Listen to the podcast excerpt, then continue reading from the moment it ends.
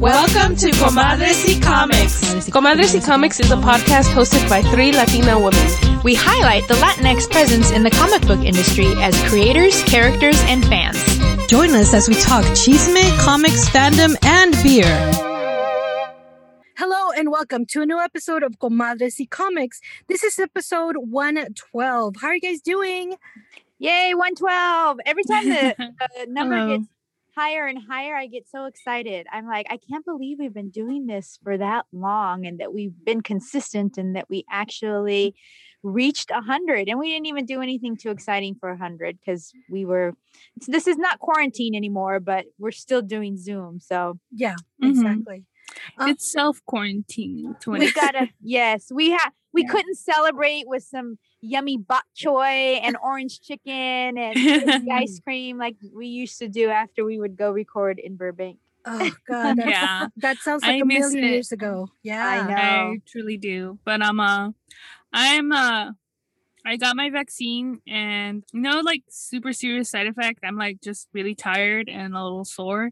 Mm-hmm. Uh, and then, but since I got it at Rite Aid, they automatically scheduled my second dose appointment too on uh, so I don't have to like hunt down yeah. an appointment or anything. They just did it for me, which is really nice. Yeah. Because nice. I have a few I have a few who I know a few people who said like, yeah, no, I have to like schedule it uh oh. in a different manner and I'm just like sucks for you. Since you got it at Rite Aid, did they give you a little coupon for a free ice cream? They didn't. Oh actually. man, Eddie Sadness. did his at Rite Aid too, and he got a free coupon. I'm like, I cannot wait because I think I mentioned I'm doing Whole 30 this month.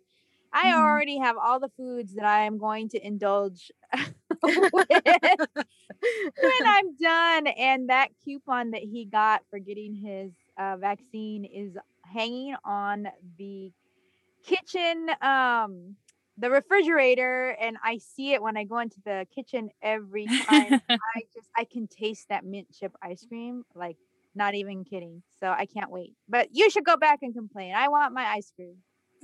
maybe or maybe they'll give it to me on my second dose. Who oh, knows? maybe.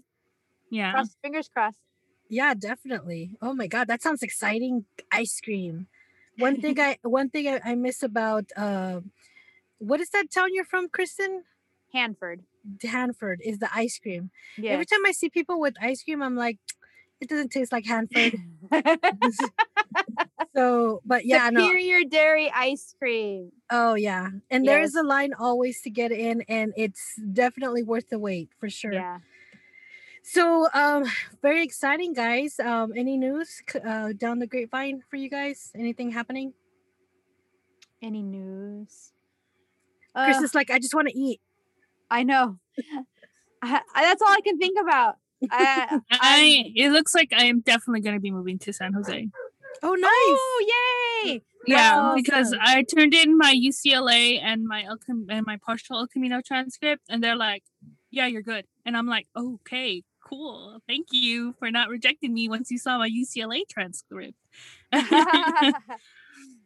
That is oh, super awesome. Congratulations. Yeah, congratulations. That's so awesome. I just need to pass the classes that I'm taking right now and I'm good to go. I will be I will need to find an apartment. Actually, we me and Jay have been looking for apartments and we have found one. Oh, he's moving looks, too?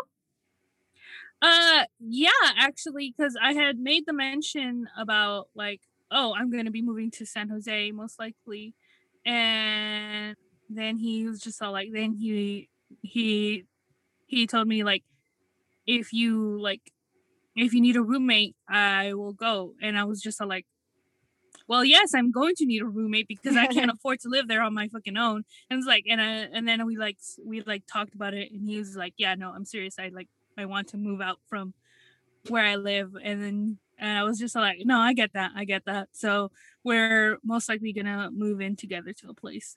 So Mm-hmm. interesting. Cool. I feel like the third member of your friend group is going to feel very sad. yeah. I mean, I told him that I'm probably going to be moving to San Jose. I don't know if he's aware that Jay's going to be moving too. Yeah. It's oh, that's going to yeah. be a that's going to be a gut punch, I think. Yeah. Oh, I'm sad already. Oh. But great mm. news on them Yes. accepting your transcripts. That's amazing. It's like yep. I know what's happening, but just hearing it, it just it's still it's still surprising to me, and I'm really happy for you. And I hope to see at least some pictures of where you are and how beautiful it is over there because I've never been, so that'd be super cool to see. we have to go so that we can do a um after dark tour of the Winchester Mystery House. Oh hell yeah! so we have yeah. a friend who lives there and she was just like she i told her about like moving she's just like oh my god yes like we can she she mentioned about doing like a ghost tour or something uh in san jose but she said like not the winchester house like she said that's so touristy and boring It And is just- touristy. I don't find it boring at all, but Yeah. it is touristy.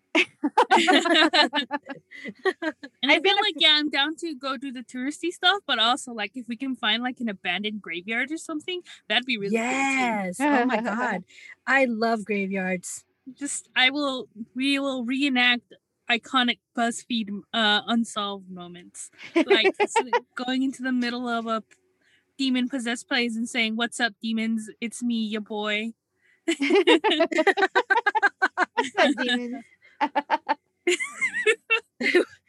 But it looks really nice. I just googled it and it looks really amazing. I saw that what was a movie about it.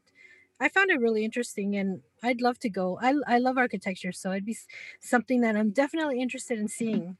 So okay, let's plan it. Yay, I'm so excited. I used to go to San Jose a lot when I was going to school in Davis because um, we would go to San Jose Sharks games.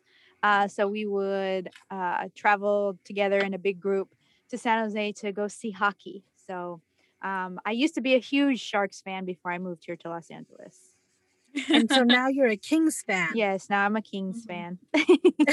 yeah, no, I've been to San Francisco a few times. Uh, I've only been to San Jose like once or twice. Mhm. uh i want to say but i wouldn't like mostly i'm just i'm going there for college and stuff like that but i did i do like the vibe of the bay area Yeah. uh as well i know the prices are very much still like la prices for uh cost of living but but uh i know for sure that the vibe is different very different Yeah. from los angeles it is. um, um so i can't wait to see it and i can't wait to see if i if i can it's find very for myself exciting um, for me to live vicariously through a 20 something year old who has her life uh, in front of her and is getting ready to just experience it uh, and all these new cool things. So I'm very happy for you.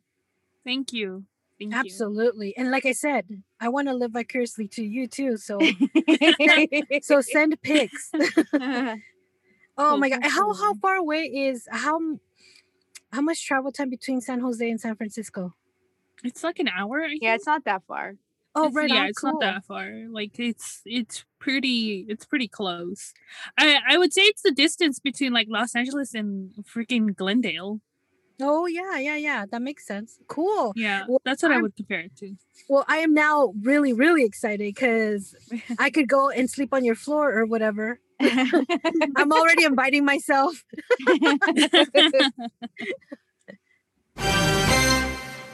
All right, guys. What time is it, Kristen?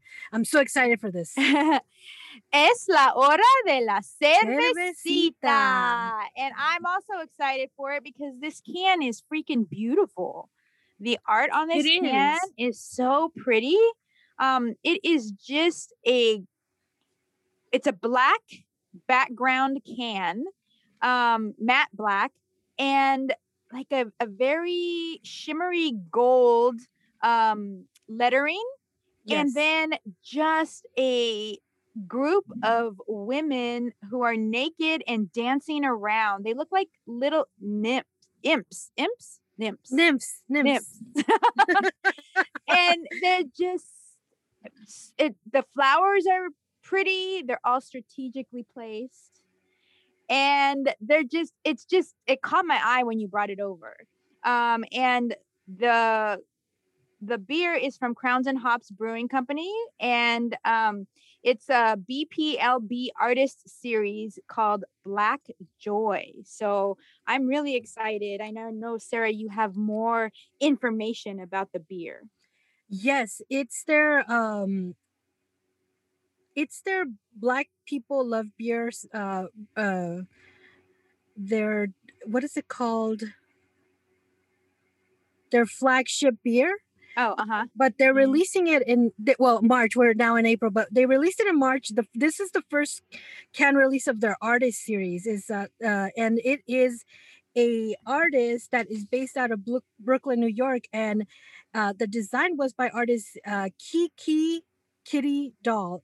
She's the founder and creative director of K Milele. K Milele is a luxury resort brand inspired by the art of life, based again, I like I said, out of Bro- Brooklyn, New York. And um, this is this series is going to sh- showcasing creatives of color with uh, the flagship hazy IPA um, uh, for the Women's History Months. And this was the first one, and I haven't seen the second one if they released it yet. But um, the can art was amazing, and if you go on the K Milele uh, at Kami Lele in Instagram or the uh, kamilele.com, you can see that she has this design on uh, sweatshirts, t-shirts, and she has some matching leggings. Oh, wow. And I'm just like, I loved it, but uh, it's luxury wear, so it's way above my price range Yeah. but it is phenomenally beautiful and it's a black owned um business so it's just like really extraordinary it's just got that like pow um to it and so um the beer itself is um it's a golden it's a hazy golden with el dorado motueka and citra hops the aroma is tropical stone fruit sweet candy like aroma cherry and mango the flavor is Mm. stone fruit pineapple and citrus the mouthfeel is full bodied medium bitterness and soft the abv is 6.5% and if you could take a look at it it's re- it looks like juice it's really Oh, wow. just beautiful It Um, is hazy AF. yes I haven't opened mine yet. and, and um um when you guys check out uh, Henry Barajas on Las Platicas, that will be, be posted in a couple of days on our YouTube channel. But I had this beer while we were interviewing him for Las Platicas, and I had already distributed the um the beer cans to the ladies, and I was down to my my can to for the review for today. But i said you know what? It's so good that i am going to purchase another four pack and oh no full head of a lot that's a lot of head Oh, I know. It just spilled over. I big. need, F. I need to get a napkin or something. um so basically it's the flagship black lives uh black people love beer um um beer with a new can art for uh women's history month in march and this is the first of its series so uh, i'm gonna take a sip but, but i already know how it tastes but i just love sipping on it I'm sad that all of that spilled over. oh my god It so good smells so good. I haven't tasted it yet, but it smells good. It smells very tropical. Yes. And so, uh, Kristen, this is what I'm gonna do. I'm gonna save you a oh, can for wow. when you get off your your, your 30, so you could have a full Yes. can and experience the full experience of this beer. Thank you. yes. And it's so exciting because they pretty much like Ooh. do a great honor to women, like the artwork, the beer. I mean, sometimes when you have great can art, you're like thinking, if they spent this much time on can art, the beer inside it must be up to par. It must represent that beautiful Yeah. can art. And this is definitely one of those instances. Definitely. Like I said, I purchased another four pack, and if I can, I may purchase another four pack if they have it available. I got this at uh Caps and Corks Corks in Torrance. Uh-huh. And um, oh, I have a story about that. So when I first went into that shop, I was like, "Do you guys have any crowns and hops?" And they're like, "Are they local?" And I said, "Yeah, they're from Inglewood." And um, yeah, you should definitely contact them. So I tagged them um, on one of the posts of Crowns and Hops, Mm-hmm. and then um, there was a little communication. They're like, "Yeah, you know, just contact Stone Distributing or something like that." And um, and I, after that, I didn't hear anything else. And then when I went back to Caps and Cork Corks, I um I took the liberty of taking the one um Black Queen, I believe it was the one that was uh, distributed by Whole Foods. oh yeah. I, I took a can over to them and I said, "This is Crowns and Hops. You're gonna love this beer. You're gonna want to have. You're gonna want to carry it in your shop." A month went by and I I was like, okay, maybe I was too forward. Maybe I was too anxious about. It. I was like, you know, like maybe I, you know, I was overstepping or whatever. Yeah. And then, like a month or two later, they were carrying Crowns and Hops. So I was like, did I do that? I think I did that. I think I made a connection. I'm just I- I I'm gonna say you did do that. I was so proud of myself that I made a little video. I'll post it later on our Instagram. But they have Miles to Italy. They had um, this one, uh, the Black Joy one, and they had another one. Um, I think I can't remember the name of it, but it's a, a man that's singing. Uh, I forgot Mm. what the name of it was. But anyway, I got. Oh, and I got this coconut stout one that honestly I Ooh, I coconut looked at. I looked at it and I was like, uh, I don't think so. But then I just purchased it last week. I mean, no, this weekend. Oh my God, so good. but um, I digress. Uh, all, all their all their beers were just really amazing. They're just oh, th- their product is really quite extraordinary, and I'm super happy that I'm able to go to a place that I frequent and find their beer there. So Yeah. yeah, so they have my money. That's all I got to say. Anyway, that's my little story on uh, Crowns and Hops being at Caps and Corks. Oh, I did it. I made it. I did it. I just had to be a little buzzed. Anyway, so what do you guys think of beer?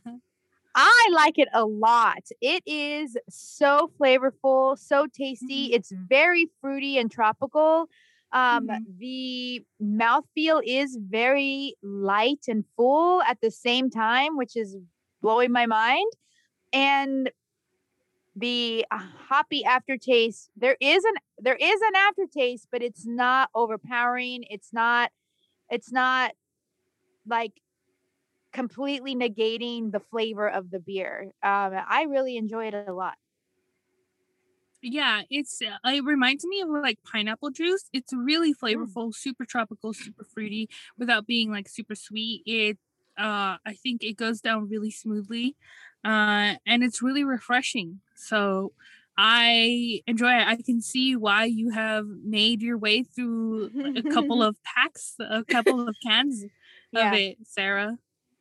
Oh, absolutely. Um, if uh, uh, if I go back and see this beer, I think it'll be like the fourth time I purchased the beer ca- uh, in the four packs. Wow. I can't uh, wait till we actually all get to go to Crowns and Hops in person.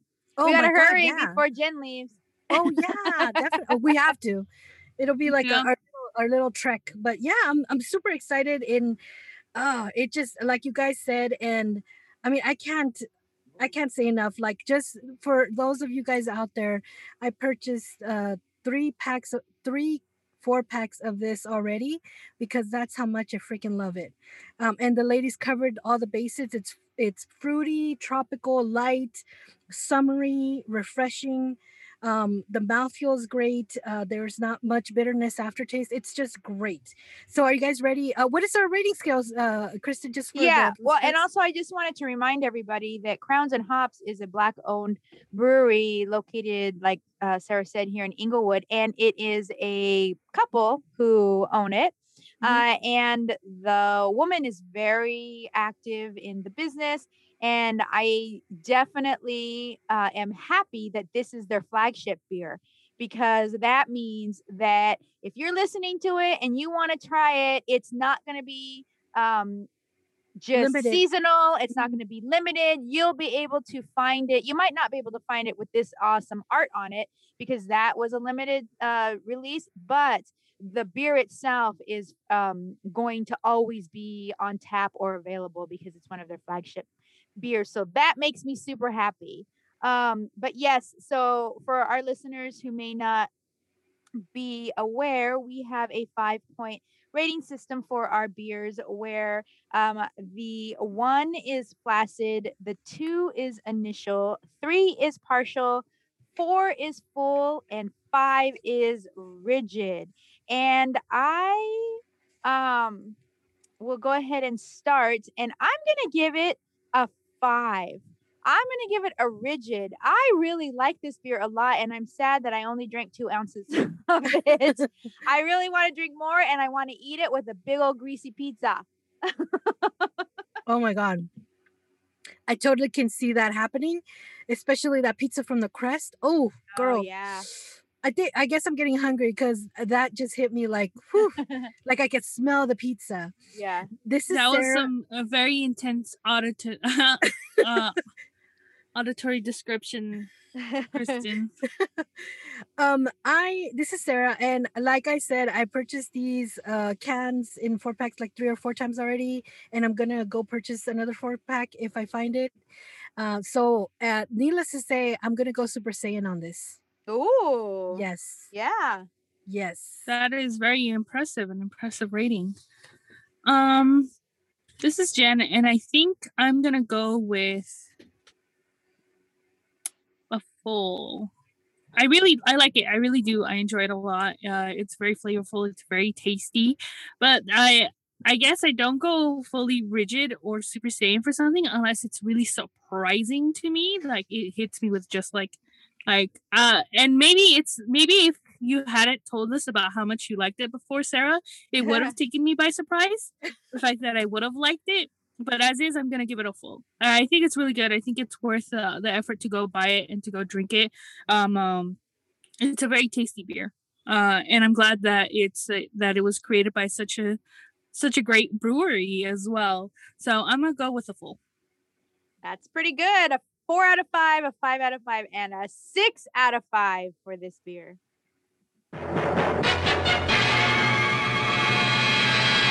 All right, guys, it's now time for Chisme de la Semana. Kristen, danos el chisme. Okay, so this chisme is also going to be a little bit of a spoiler. So if you have not watched Falcon and Winter Soldier episode five, Jen is which, like cl- closing her ears. which came out a couple of days ago. It will be a little bit of a spoiler for you. Um, but I think I, I have an idea. I am sharing it um, because of the implications that it has moving forward. So, um, in this particular episode, there has been um, an introduction to a new character. New character, obviously, to this series, but not new to Marvel. Um, Julia Louis-Dreyfus. Mm-hmm. um ha- showed up in this last episode and she is playing contessa valentina allegra de la fontaine now, that is a long ass name, and I feel like I remember seeing it in the many books that I've read over the last years, but I don't really know much about her. But apparently, the chisme is that she is most likely going to reappear and be um, uh, uh like a, a big deal uh, in the upcoming Secret Invasion uh, TV show, which I had no idea was even happening either. That was chisme to me too, because I had no idea. um, I just knew Loki was the last thing that I knew that was on mm-hmm. the the uh, list of releases. So um, I don't even actually.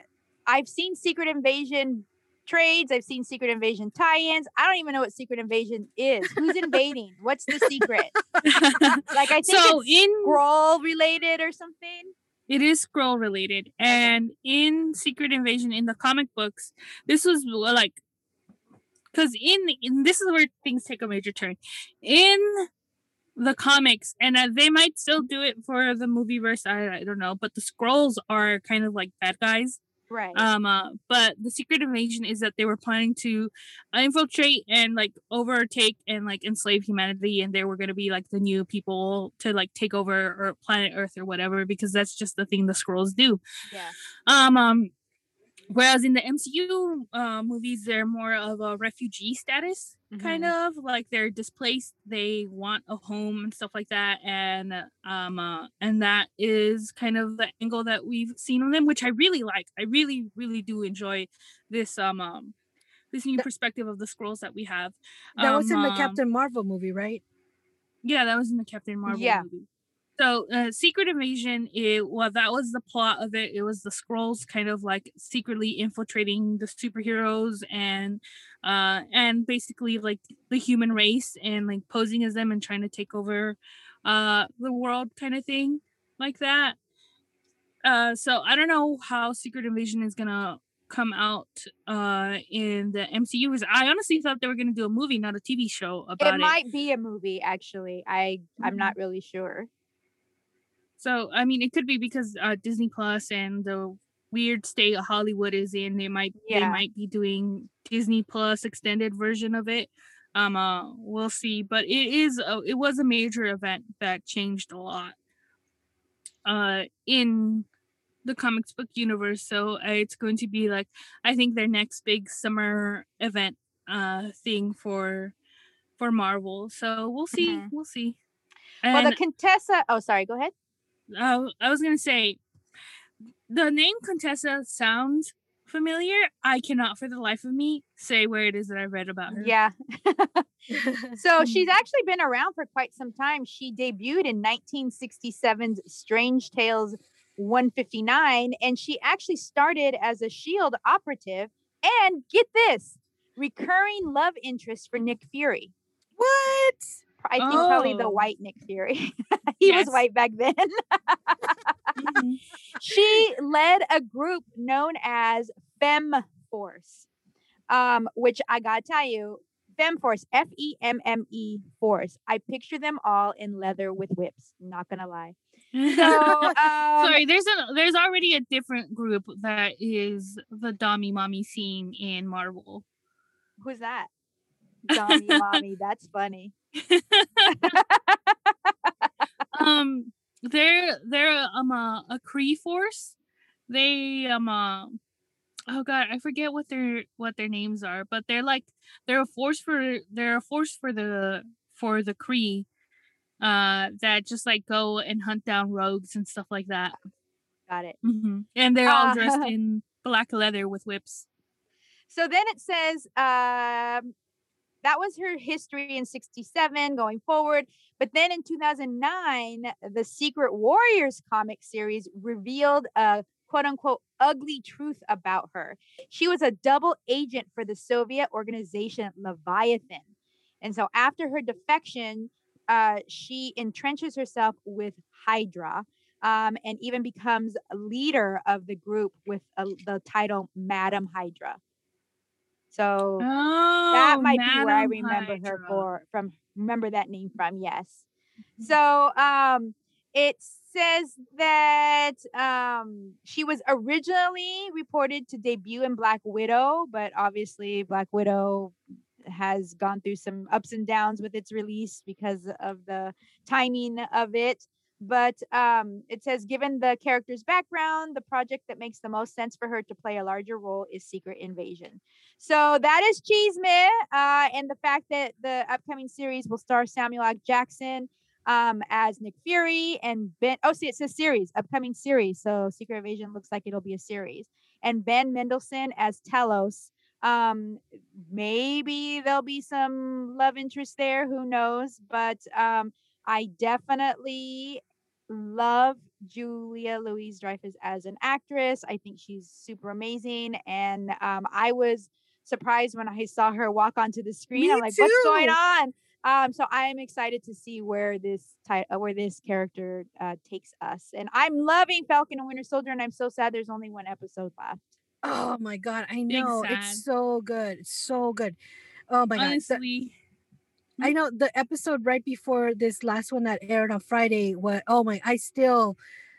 Frank is like, can we watch it in Spanish? Because it's so good. Like, I want to know what's going on. Like, it, I, I think we watched it like three times. Oh wow! Ooh, and the memes out there are just so amazing. Yeah. So uh, I, I'm a big fan of the series. I mean, it's completely different from WandaVision and I hope Loki is also different. So like yeah. but it's they're just so great. They're doing a really great job with these shows. They really mm-hmm. are. Not only that, I think uh Anthony Mackie and Sebastian Stan are like friends outside of um uh like film casting and everything and they like became friends because of like Captain America, Winter Soldier and stuff like that. Um but they're like they're really funny together. Any of their interviews they're super charismatic they're super friendly and they're like they they do uh, they do um uh, they they work well together basically so yeah and, and they play off much, of each other very well. Oh yeah. They do and they you can see definitely see that playing out in um uh, uh, falcon winter soldier. I still i'm still not caught up so we'll see uh, but I don't mind like um a lot of the stuff that has come out is stuff that is basically like oh it was kind of like a matter of time that was going to yeah. be shown. This is sometimes I wish I didn't know comic books because then I could be surprised by stuff. Yeah. yeah. Uh-huh. Because like uh like when Winter Soldier came out, I knew who the Winter Soldier was because if you know comic books, you know. But there's people in the movie theaters who did not know who it was, and they were genuinely surprised, and uh, saw them be oh. genuinely surprised. And I wish yeah and I wish I could have like felt that, but instead I was just like, no, you're a fucking nerdy try hard, so you know. try hard.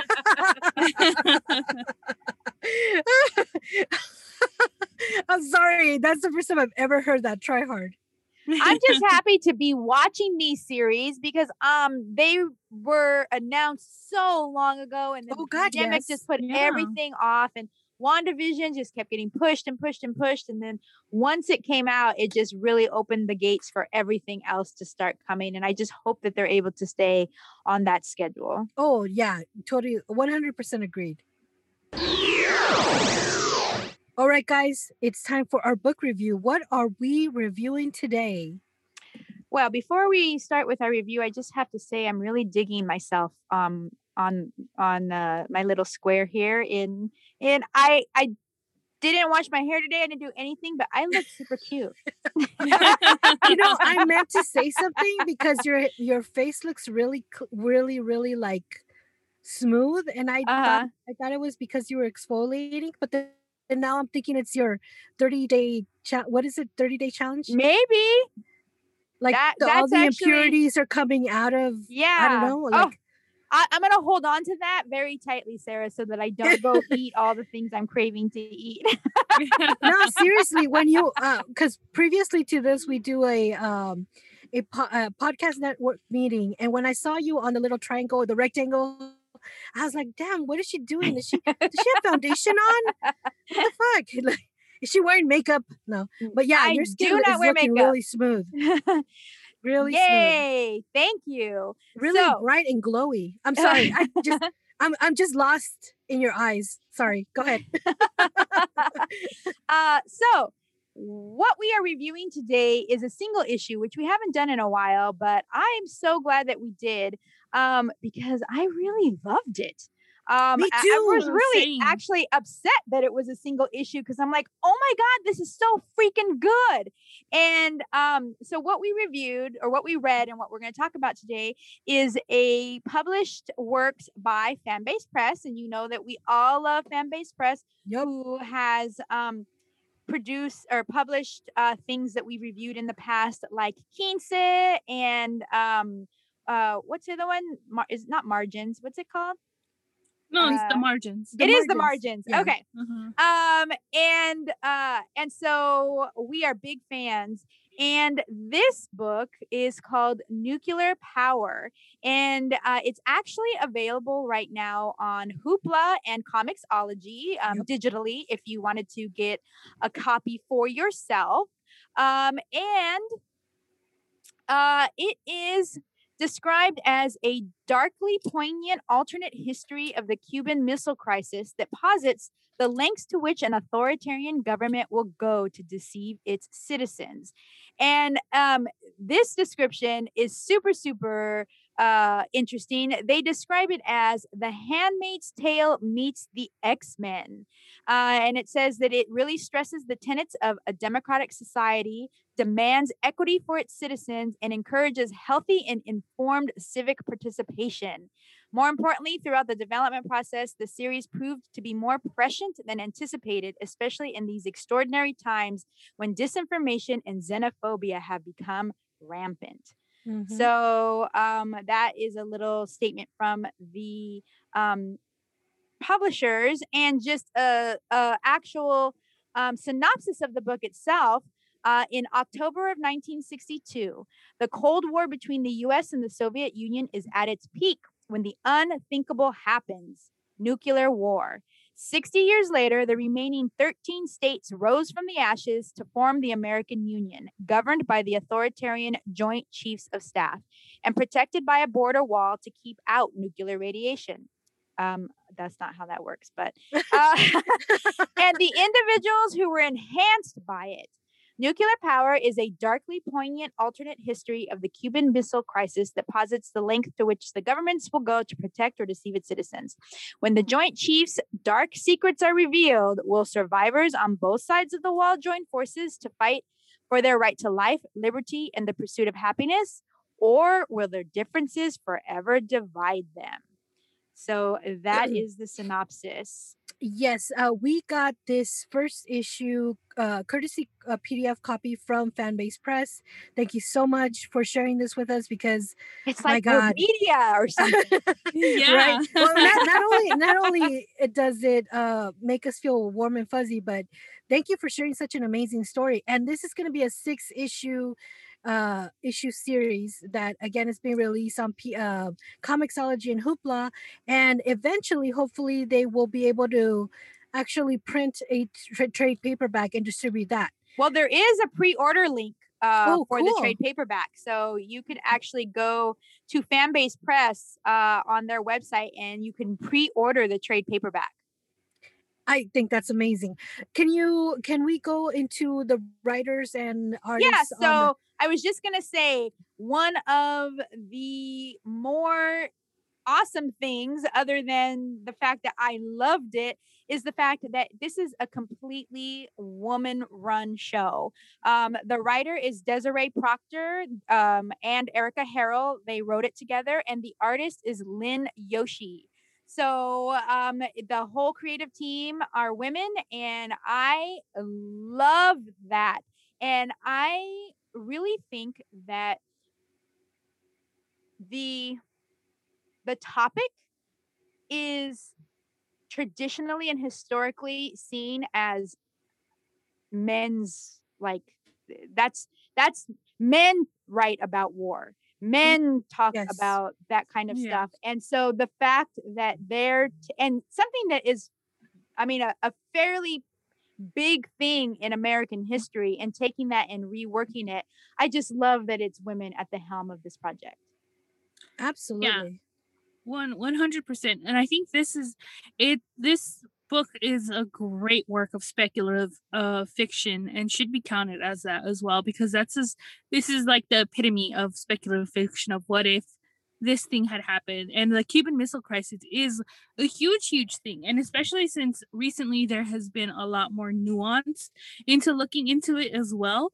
So I really, I really did enjoy that because uh, that's also another thing is that a lot of people think that the Cuban Missile Crisis and nuclear fallout and stuff like that is very like, oh, it's so yesterday kind of thing. But no, it's still very much it's still very much a thing and every once in a while like america gets like a scare or whatever about like oh like it's north korea is like doing missile launches and or nuclear testing or whatever and stuff like that um um and it's like but it the whenever that happens i can't help but think like why is it that we don't really talk about this like it's just kind of a a thing that happens and that can all be traced back to the cuban missile crisis um, um and the effects and how it was dealt with uh, as well. So this was a very uh, I I don't know why I never thought I would read speculative fiction about the Cuban Missile Crisis, but this is definitely something that I did not know that I would find myself reading, and that I actually really really enjoyed,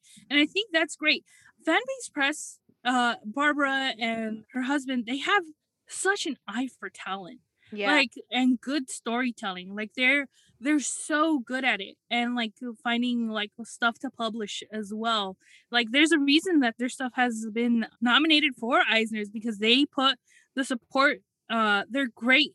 They're a great indie publishing company is what I'm saying. And they really know how like to kind of like pack their punches because everything that we've read about them have that they've published has been superb. They really mm-hmm. do have a good eye for for talent and um uh, for like worthwhile stories and I think this one is definitely going to be very worthwhile because it was so interesting and I really really enjoyed it.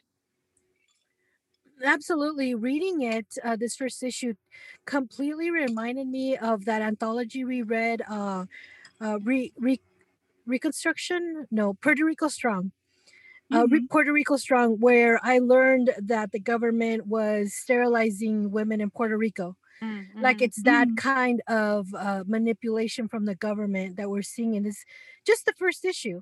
Um, the fact that um, it's written by women, it and uh, one of the main characters is a woman who her name is Claudia, and she is basically she has basically been pregnant three times mm-hmm. uh, before, and um, it's just not been a good a, a, good journey for them her and her husband. Um, and then what the government is doing to women in general is just like um totally reminded me of puerto rico strong. It just it, it was in puerto rico strong was based on the truth and this one is you know speculative fiction on something that could have happened. But just to say that um i actually loved the artwork on this. Um, we have we have the amazing art. It's basically reds, magentas, and yellows, mm-hmm. and like a hue mm-hmm. of like um, yellow green kind of. But it it's really impactful. I think it has a lot of really powerful powerful moments within the the paneling and and the actual dialogue between characters. Um, mm-hmm. We see that the 13 territories are basically like Kentucky, Illinois, Ohio, those states. Yeah, it's all the flyover states. no, states that it's really funny because those states are actually where a lot of nuclear waste goes to because it's a lot of flat ground with not a lot of fissures. Mm-hmm. So like earthquakes don't happen there so that like stuff can like leak over. I mean, there's tornadoes and stuff like that. But basically, a lot of nuclear waste is sent to those states because the likelihood of it spilling out is very very low. It basically the states where nothing happens. Right. Right, right right but right. it's like it's that kind of thought and level to detail that you that you kind of appreciate as well because i'm just like yeah like because i remember like reading some stuff like when i was in high school about like plans to attack like california or places mm-hmm. like that or whatever and i was just like like i don't know that area being like the area that survives kind of makes sense because i mean who fucking goes there? No one there's nothing important there. Not to be mean. But, but population density in freaking yeah. kentucky is not very high i think uh or wherever it was like uh i think it was no. What's the places with a north and a south? Carolina uh, no, the other one. Oh, Dakota. Yeah, that uh-huh. one. See, like, um, uh, but that was one of the places that like survived, or um, uh, yeah. so it was, it was really interesting, and um, they were the American Union that was formed, yeah, mm-hmm. in those states, and yeah, it's it's very very detailed, uh, and it's oh god there was something that i wanted to say but i'm kind of like fuzzy in the head right now. Um uh, well i i um really uh, can appreciate the um the description of handmaid's tale uh meets x-men because when i actually started watching handmaid's tale like you're watching this and you're like this is so far freaking out there. This could never happen. How could this happen? And then as you're watching it, you see exactly how it could happen. Mm-hmm. And that's how I felt reading this story. Um, because of course there are men who are in power and the men are still very misogynistic, yep. very sexist. Things that the characters were saying to would you say her name was Claudia? Claudia, yeah, yeah. Claudia Tucci. I wanted to punch them through the the page, the comic book page because they were being yeah. so sexist and misogynistic, and I was, and she was a fucking like sergeant or general, a major, or a major, yeah. and they had no respect for her whatsoever. And mm. just briefly, without too many spoilers, one of the things that the government is doing is basically forcing women who become pregnant to take genetic tests to see whether or not their baby is going to be born with this being affected by the nuclear fallout. And there's a lot of deformities, a lot of mutations. yeah, mutations. And um, they note that if you if if they quote unquote fail the test meaning that the baby does is mutated or deformed they are forced to abort the pregnancy yes and mm-hmm. so we see that that is what's happening and that's what's going on and there's lots of scientists that are you know working on this and a lot of um, work behind the scenes and there is a rogue group that is basically kidnapping pregnant women. Yes. Mm-hmm. um, yes, they are penetrating the walls as uh, uh yes Kristen, that's important to to yeah. note that yes they're they're outsiders from outside of the of the union coming in mm-hmm. right and um from what i can see there is a couple iris and reed who ha- have mutated not necessarily deformed but mutated and mm-hmm. I and that's, that's, where the X Men. Yeah, that's where the X Men. Exactly. So we get yeah. So it's um. I remember what I wanted to say. Uh, in you comparing it to Reconstruction is that so I usually have a problem with like fix or comics or basically anything that takes a like oh like oh, this is the thing that's happening, and here's like a superpowered person that's gonna come in and save everybody, and then yay, it, it like that solves the problem kind of thing, but it deals with real life problems and stuff like that. I didn't get anything like that from this book because it was speculative fiction and it was about something that was very like it was so out there that it could be like like oh yeah like i can i can su- use my suspension of disbelief to like get to this place but still littered with realities that you're that you can connect together to be like oh that's how it could have gotten that bad and i really mm. that like they did they cemented so much in that first issue that i'm honestly so excited to read more mm-hmm. oh absolutely i totally agree now the people inside the american union call these outsiders or these rogues they're called grubs right. and also what i also Kristen, going back to how you wanted to punch the comic book in the face. the the way the one uh, line that I felt that way was when they told Claudia, they said, "We can't trust naive young women who are ruled by their emotions." And then the, she, he goes, "You're dismissed." And I was like, you know she's a scientist too because what claudia tucci is trying to do because this genetic testing was designed back in the like the 50s or the 60s and so what she is doing is she's doing research in order to prevent these deformities and mm-hmm. these like mutations from actually happening so that uh, even though the child is already like oh, if the woman is already pregnant they could have treatments or do something in order to have a live birth without any complications and that's what she wants funding for but all these males in power are just like oh you're so young and naive we don't even want to listen to you you're like you, you know what we're doing is fine it's enough you know whatever and so she's basically you could see the hurt in in the art and how she's drawn you could see the hurt and desperation and just she just feels defeated because she is now going through her fourth pregnancy and she has tested um she failed the test basically yeah she just testing. found out she tested so yeah uh, that scene right there is just a, a overarching parallel to how for many years in this country around the world but in this country specifically how men have been making the rules around women's health care and pregnancy and abortion specifically and it's just so frustrating when you see um, the pictures of these meetings that are specifically about women's health care and there's not a fucking single woman at the table.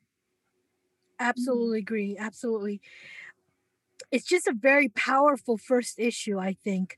I can't wait to see the other five issues that are coming out on the story. But uh, first of all, just the first issue alone was just so powerful and it gets you angry and it gets you engaged and it already lays down the foundation to amazing stories to come. So um, I also, there is a twist, and I think it's Colonel Mason who has an involvement with the Grubs.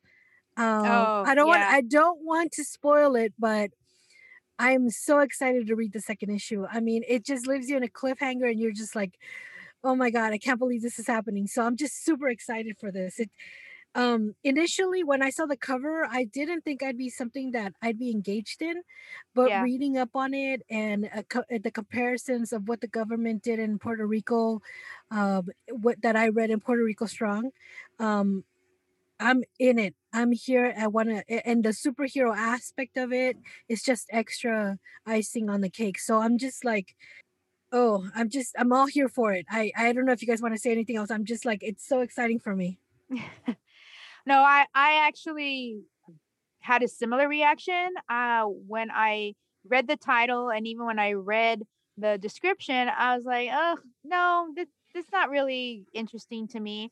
And when I actually read it, it grabbed me very early on. And also, I think a lot of it had to do with the art and the coloring and all of that. It was very, very well done for a first issue. And like we always say, the job of a first issue is to want you to keep reading on. And it definitely did that. Oh, 100%. Absolutely. I completely agree. So, are we ready to actually rate the book? I believe so. Oh, yep. Right. You go first. All right. Well, this is Kristen, and I am giving this now, don't forget, this is just a single issue. This is just number one. And even just for a single issue, I am giving Nuclear Power the whole panaderia. That is how much I liked this book. This is Jen, and same here. It's usually when we get like a first issue and stuff like that, I'm hesitant to give three uh three conchas because it's just like this is just the beginning. Uh, like I want to like give it more space to grow and stuff like that. But honestly, this knocked it out of the park for me. So I'm gonna give it three conchas as well. Oh my god, this is uh Comadres Comics first because Jen never gives three conchas on a first issue. I I have been here witness to all of that and for her to give a three concha review for a first issue because she's so engaged is really powerful. so you guys heard it here first. I will also give it tres conchas and uh, a little shot glass of vodka because uh, you know nuclear power, uh, Cuban Missile Crisis, you know th- that kind of stuff. But yes, I totally loved it. Um, the when I first saw the cover art, I was like, I, I I'm not really much of a history buff um, so I don't I don't know how to feel about this, but again, the first two pages, oh my god. I was like, why didn't I just click on that link to read it right away because it is so good. And now I'm here kind of twiddling my thumbs waiting for issue number two because it's so good. and remember, guys, it's on Comixology and Hoopla. And I know for a fact that on Comixology, each issue I think is 99 cents. So and I, I believe that'll they'll be available there on the 21st of this month. Uh, oh, right on, right on. And for those of you that don't know what Hoopla is, uh, Hoopla is actually the app that your local library uses and allows you to actually read for free. So uh, if you have not already gone to your local library to sign up for a library card, they actually have access to comics and they are accessible through Hoopla. And uh, like I said, it is free through your li- public library card. So definitely that is a resource that everybody should be using. Absolutely. Oh my God. So thank you again to Fanbase Press. Another amazing comic release. Thank you so much for sharing that with us. Uh, we were not paid to say this. We just genuinely love this book. That has been our book review. All right, guys, it's now time for On My Radar, and I have an On My Radar. I'm super excited to share this. I uh, there is a television series on Amazon Prime called Them. It was just released. It's uh, an American horror drama uh, that is streaming, um, and uh, created by Little Marvin, and executively executively produced by Lena Waithe. The series stars Deborah Ayorinde, Ashley Thomas, Alison Pill, and Ryan Kwanten. Uh, it premiered on April 9th uh, and it's set in the 1950s. Um, it follows a black family who uh, is it's during the second Great Migration and moves from Northern Carolina, North Carolina to an all-white neighborhood in Los Angeles. And guess what that all-white neighborhood is, guys? Guess, just guess. I already know because I saw your Facebook post. it's set in Compton. Woo! Compton, California, the CPT. So anyway, uh their home is actually the epicenter of evil forces. Uh, and the next door neighbors don't like them either. Um, there is a lot of discriminatory housing practices in the series. It's just, it's sort of like American Horror Story, almost sort of like that. Now, there's a lot of um, my black friends on Facebook who have already just canceled it because they don't want to go through the trauma anymore, and I get that. But I saw only the first uh, episode, and I'm in it. I'm already in it. Um, also, it supposedly quote unquote takes place on 3011 Palmer Drive in Compton. But when I researched it on Google Maps, Palmer Drive is not Palmer Drive, it's Palmer Street. But anyways, it's like 11 minutes from my house, so I'm pretty excited about the series. but, but, anyway, I really enjoyed it. Um, um, I really love, you know, us. Um, I I love uh, all the uh, black horror stories we're getting now. Now, after all of that, uh, uh, what is that? Uh, um, that one with the Lovecraft Country uh, mm-hmm. as well. I mean, there's a lot of that stuff ha- happening now that they're marketing out there, and I think it's awesome. With uh, a sense, uh, uh, Antebellum, I think was one of them too, um, where they're focusing on a black story in a haunted space, which I love. I love it. So um stay tuned. I'll report on the rest of the episodes, but for now, episode 1 has got me already. So that's what's on my radar. Are the episodes dropping weekly or is it are they already all up? I think there's three up right now, but I think they are dropping weekly. Uh, again, it's Amazon Prime. Uh, oh, uh, okay. So if you have Prime, uh, you're able to watch them for free. So again, uh, yeah, I'm so excited. Anyway, Kristen, what is on your radar?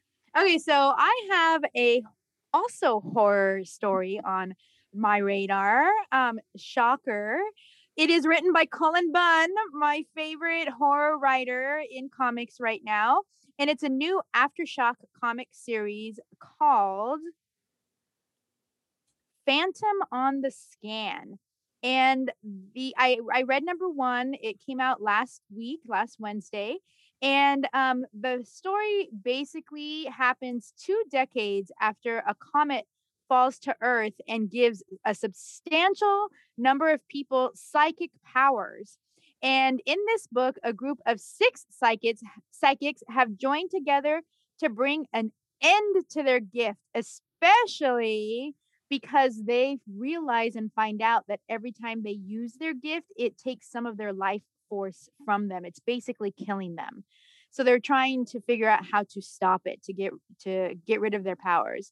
So what they haven't realized is there is that there there is a terrible secret that connects them to each other.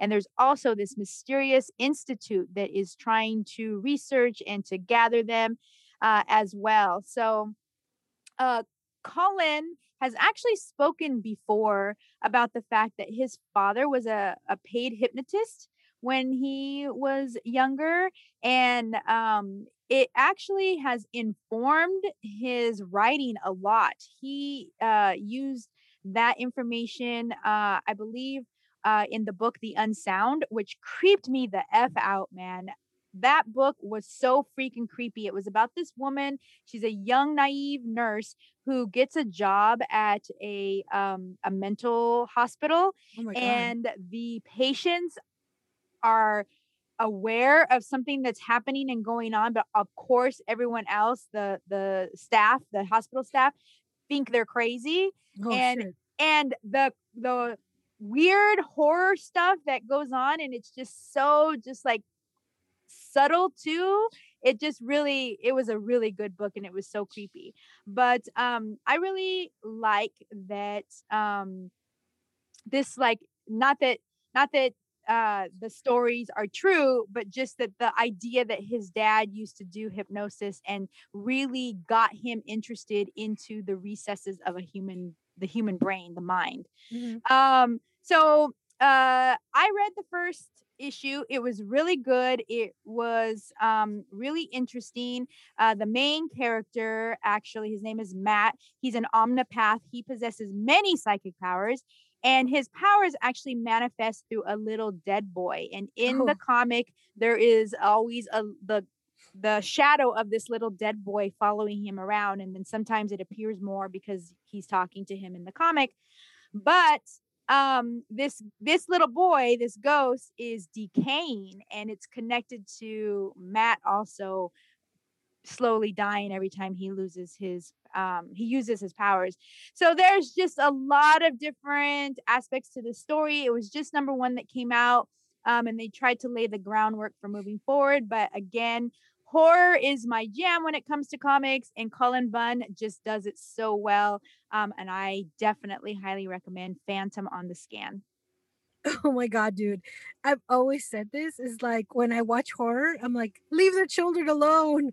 But, um, But there's been an uh, there's been a, a lot of popular uh horror stories that are really brilliantly told with kids in it.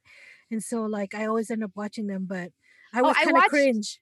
I watched Let the Right One In for the first time the other day.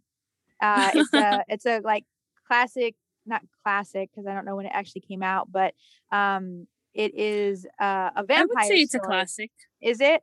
I don't know how Yeah. old it is. Yeah, but I I, I kind of see it's 19 uh 2017 maybe cuz uh, uh Chloe it, the the actress is really young in that. okay, yeah, that doesn't seem like a long time ago to me, but I mean, I guess. It's a Um, 2008 film. Oh, 2008. See, I was around there. Now, uh, Chloe, the actress, is the one that was in Kick Ass, but she's a little bit older. Oh, Yeah. I've never Kick-Ass is seen also- that. Oh, Kick Ass is so good, but not like the comic. Anyway, go ahead. Right. Tell us got about let, let the right one in. Well, yeah, no, I was just gonna say that your your sentiment, your your statement about horror and kids. Uh, Stephen King uses kids a lot in his stories too. Um, Yeah, because kids can be creepy little shits. They are, man. and like this is this is someone who comes who is actually very okay with kids uh now and like deals with them a lot like some of the shit out of these kids mouths i'm just all like ave maria bitch get that demon out Dude, okay, just Mm-hmm. okay, just picture. I mean, this is how kids, even when they're happy, can be creepy. If you hear child laughter in a house that has no kids, yeah. that fucking creepy as, as fuck. I'm I'm Yeah. out of there. I'm not staying. I don't give a fuck if you're happy. I'm out. You know, my no, godson. you see that wouldn't creep me out because um uh, like it like children's laughter in a place where there's no kids and stuff like that i'm just like they're having a good time so they're not gonna kill me or, or maybe they're laughing because they're going to kill me. could be that but speaking of things that creepy things that kids can do, when my godson was younger, like toddler age, he used to sit alone in the corner and play and laugh and talk. And when my friend would ask him who he's talking to, he would say, the man. And that used to creep her out It so creeps bad. me out now. Yeah, and, and she would like she's very religious, so she would like do the sign of the cross and say her her rose um rosary at night and pray and stuff. And yeah, she I remember because I lived with her at the time. I remember her telling me. See what I mean? Kids, kids and horror, dude. All right, guys, it's time for Juntos y Fuertes. Kristen, what do you have for us today? Well, today I have a way that all you listeners out there can support any and all of your indie creators in the comic book industry. How, you ask? Well, let me tell you. There is something called the Ringo Awards. It is um, a comic book industry award, and it is uh, pro and fan comic book awards. And you, as just a fan, get to vote. It's an annual celebration of the creativity, skill, and fun of comics. And there is a nomination ballot that is determined, get this, by fans and pros alike. So, what you basically do is you can go on there now in this stage and nominate your favorite uh, creators in multiple different areas. Um, and all you have to do is go to ringoawards.com. That's R I N G O A W A R D S.com. Is there a section for no, because this is comics. I'm like, is there a section for your favorite comic podcast? um, no, but uh, if you have a favorite web comic, you know, web comics do not get a lot of love sometimes in these awards. And so you can go on and you can nominate your favorite web comic, web comic creator. Um, you can nominate your favorite um, mainstream creator and artist and comic book. So you can go on there and make your voice heard and support your uh, favorite indie creator. And I would be remiss to not mention that my husband is the person who mentioned that we should talk about this on our podcast. And um, he also is an indie creator, webcomic creator. And if you haven't already read it, Collectors at collectorscomic.com is a really funny webcomic that you should check out. And if you like it, you should nominate Collectors. well, I've already voted and I wrote it for collectors because I really love reading it every Wednesday. I think it used to come out every Sunday. Yeah. And uh, I love how Instagram uh, lets you post multiple panels so you can swipe. So ever since that happened, it's just been so easy to read their comic strip. It's so good. And the quarantine ones are super funny. But my favorites, I think my favorite are the Watcher ones. Oh, yeah. Yeah, and as I mentioned before, I wanted to get the original art for that Watchers panel, uh, where I, was, I, I don't want to spell it, but anyway, it was so good. But when I went to the website, it had already been sold. Oh. But it it is one of my all time favorites because I laugh right there with them. It was so funny, so hilarious. All right, guys, now it's time for En la Libreria. Jen, what do you have for us today? So today in La Libreria, I have a quick a Kickstarter project called Classics but Make It Gay. I love it. and its subtitle is What if we take famous works of art and make them gay? Ooh, So yes, so it's an illustration book. Uh it's just full of artworks and stuff like that. And it's taking a lot of classic pieces from art history and putting them in a queer lens. So like you have the birth of Venus, but Venus is trans. You have Leyendecker who is actually uh was a gay man and a gay artist, but instead of like uh the sub the subtext and homoeroticism you get lesbians uh and it was actually successfully funded in only two hours wow. uh so yeah they're fully funded uh of their 30,000 goal they are currently at 159,000 oh my $611 gosh.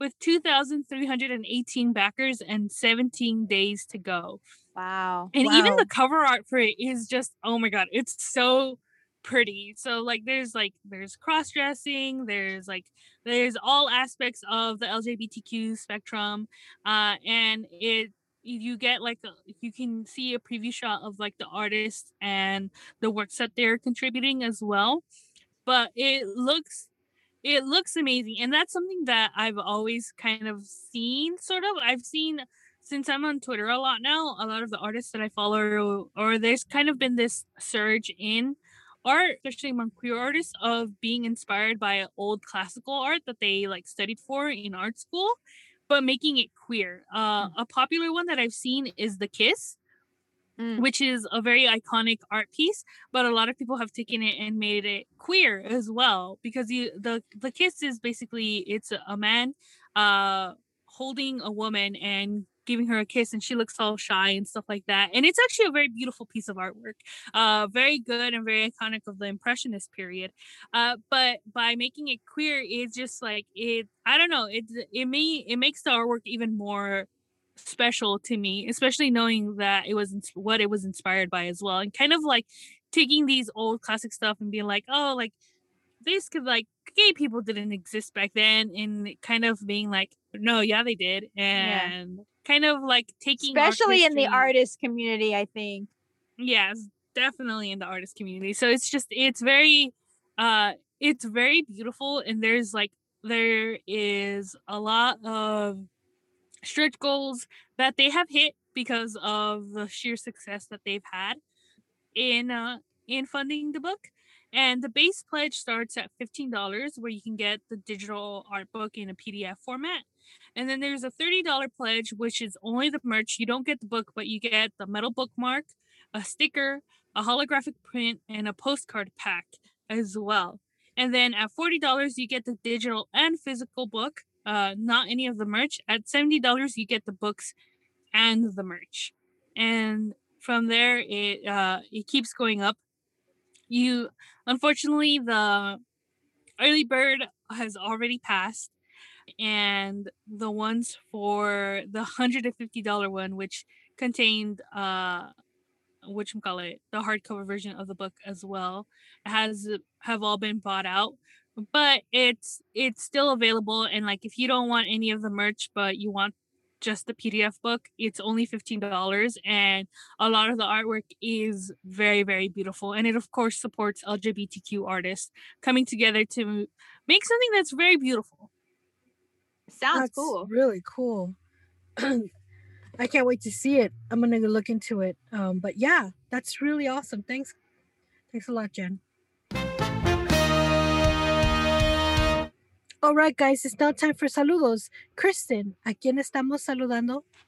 Today estamos saludando Dr. Theresa Rojas. She, as you all should know, is the founder of the Latinx Comic Arts Festival uh, in the amazing town of Modesto, California that we traveled to now two years ago, Womp Womp in 2019 for the inaugural convention. It was so fun. Last year, of course, it was canceled, and this year it was completely online uh, and still fun.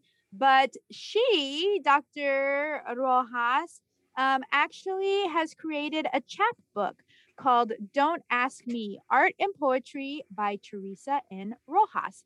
And this is the expanded edition. We actually um, did a little recap of some uh, books that we picked up at the Latin uh, Latinx Comic Arts Festival uh, in 2019, and um, we did the little Cochinito book by Javier, yes. and then we did this one, and I can't remember what else we did, but this is the extended version, and so um, Dr. Rojas sent it to us as a thank you for um, doing the closeout Comasi Comics and Beer panel for the Latinx Comics and Arts Festival this year. And it has so many poems inside, it has some of her own art. It is just so good. And I don't remember what episode it was that we talked about it, but I definitely recommend that you go back and you listen to um, that particular episode. Maybe we can figure out what it is and post it. But um, it is, it was such a touching and poignant episode for us. We all it really actually um, it made us really take a look at our own relationships with our moms um, because one of the uh, this actual whole entire chapbook uh, is dedicated to Dr. Rojas's mom. The the initial page here uh, has a dedication that says "For my mom, the head chingona," and there was an actual poem in here that really touched us all um, that was called poem from my mother. And so i and and the first line is my mother was a mean ass bitch. Um and a lot in that poem i think we all identified with and it touched us very deeply and i definitely recommend it. Uh, i'm going to actually check to see what that episode is so that you all can go back and listen to it. But our saludos today is to Dr. Rojas for sending this extended version, expanded version to us, and um, allowing us to share in her creativity uh, and talent all over again. And if you would like a copy of it, you can go to her website, which is www.theresa Rojas, that's T H E R E S A R O J A S dot com. Uh, her Facebook and Instagram is at D O C T E E R O H. And she also has a Facebook specifically for her art, which is at art a Arte Rojas, A R T E R O J A S. So, saludos to Dr. Rojas. Thank you so much for sending this to us, and thank you so much for being so talented. Absolutely. And we actually got uh, some stickers and a oh, uh, yes. Latinx Comics Expo pin uh, with that package. Thank you so much. That was very, very sweet of you to, to send us that. Saludos goes out to you. Uh, saludos also goes out to Do Good Public Relations Group. Uh, they they, as you know, uh, two episodes ago, they formed the Authentic Voices program. Uh, you and uh, I, I'm throwing out some saludos out to them because you can apply for the cro- program, which is free to the participants. And at the end of the program, they're re- rewarded with a stipend and their work is published and their work gets uh, all the uh, the program participants um, are taught by and mentored by BIPOC authors as well. And at the end of the program, the works are published in an anthology book.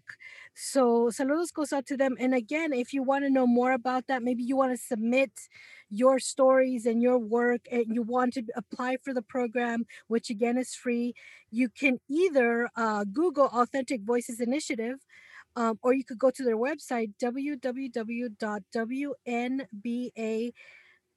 uh, slash not slash hyphen la.org uh, again you can just google authentic voices initiative and it'll pop right up. It's the very first search on google. And again for those of you who are interested in publishing and are part of the bipoc community uh, you can enter into this program for free and again have your work published at the end of the program in an anthology book. And you will be taught and mentored by BIPOC authors. And I think that's amazing. So saludos goes out to Do Good, Do Good Public Relations Group and the Authentic Voices program. Cool. And just to backtrack, the episode that we talked about her chat book um, originally was episode 59 came out in October 2019 and it was called, the title of the episode is called You Gotta Be Sad, but You Gotta Look Good. that sounds, sounds like about a, right. That sounds like a Jen. Uh, yes, quote, if I ever that does sound very much like something I'd say. All right, guys, that brings us to the end of this episode. Girls, where can they find us now?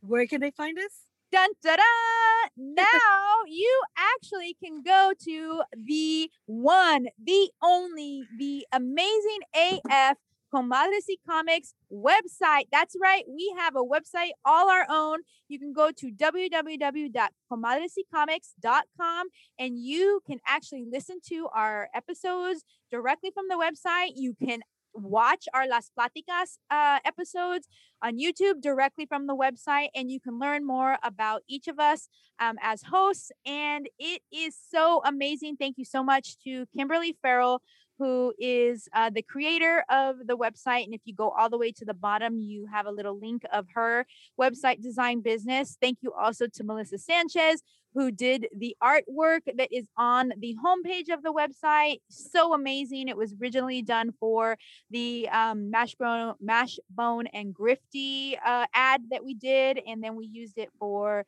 uh, the website. But there's just a whole bunch of amazing women that went into putting this website together, including all of us here, my amazing uh, co hosts. And it's been a long time in the works, and I'm so happy and excited to be able to share it. You can also reach us on Instagram at Comadres y Comics and on Facebook at Comic Comadres. I don't think we we need to even say it. If you go on our website, That's you true. scroll all the way down, and there's a little link that'll link us to our Instagram, our Facebook, yeah. our Twitter. All of our social medias can be found at our website, comadresycomics.com. Uh, exactly. But if you want to email us directly, it's comadresycomics at gmail.com. Um, also, we have a Patreon that we'll be putting on the website as well. Where can they find the Patreon, Kristen? So you can find us um, as um, part of a co-op uh, Patreon group, which is um, we are also part of a podcast network called Period Podcast Network, and the Patreon is patreon.com uh, slash Period Podcast Network. Yes, so excited about that. There's a lot of amazing content. If you feel like, oh my God, they didn't review that Snyder Cut, guess what? It's on the bonus content for our Patreon. So be sure to subscribe for that. Also, please remember we're almost at the end of our raffle for the two signed copies of Lightning Strikes by Marcus Newsom and a s- exclusive can release from Monkish for their ninth anniversary can release. It's nowhere to be found uh, at any store. Um, Monkish is closed, so you can't get it on tap. This is the only way you can get your hands on it. All you have to do is like, subscribe, and comment on our YouTube channel or rate and review our podcast on iTunes and also Castbox. Um, and on our website. Oh, in our website as well, guys. Oh my God. Extra perk. Thank you guys so much for listening. We have been your host. I'm Sarah. I'm Kristen. And I'm Jen. Bye, guys. Bye. Bye.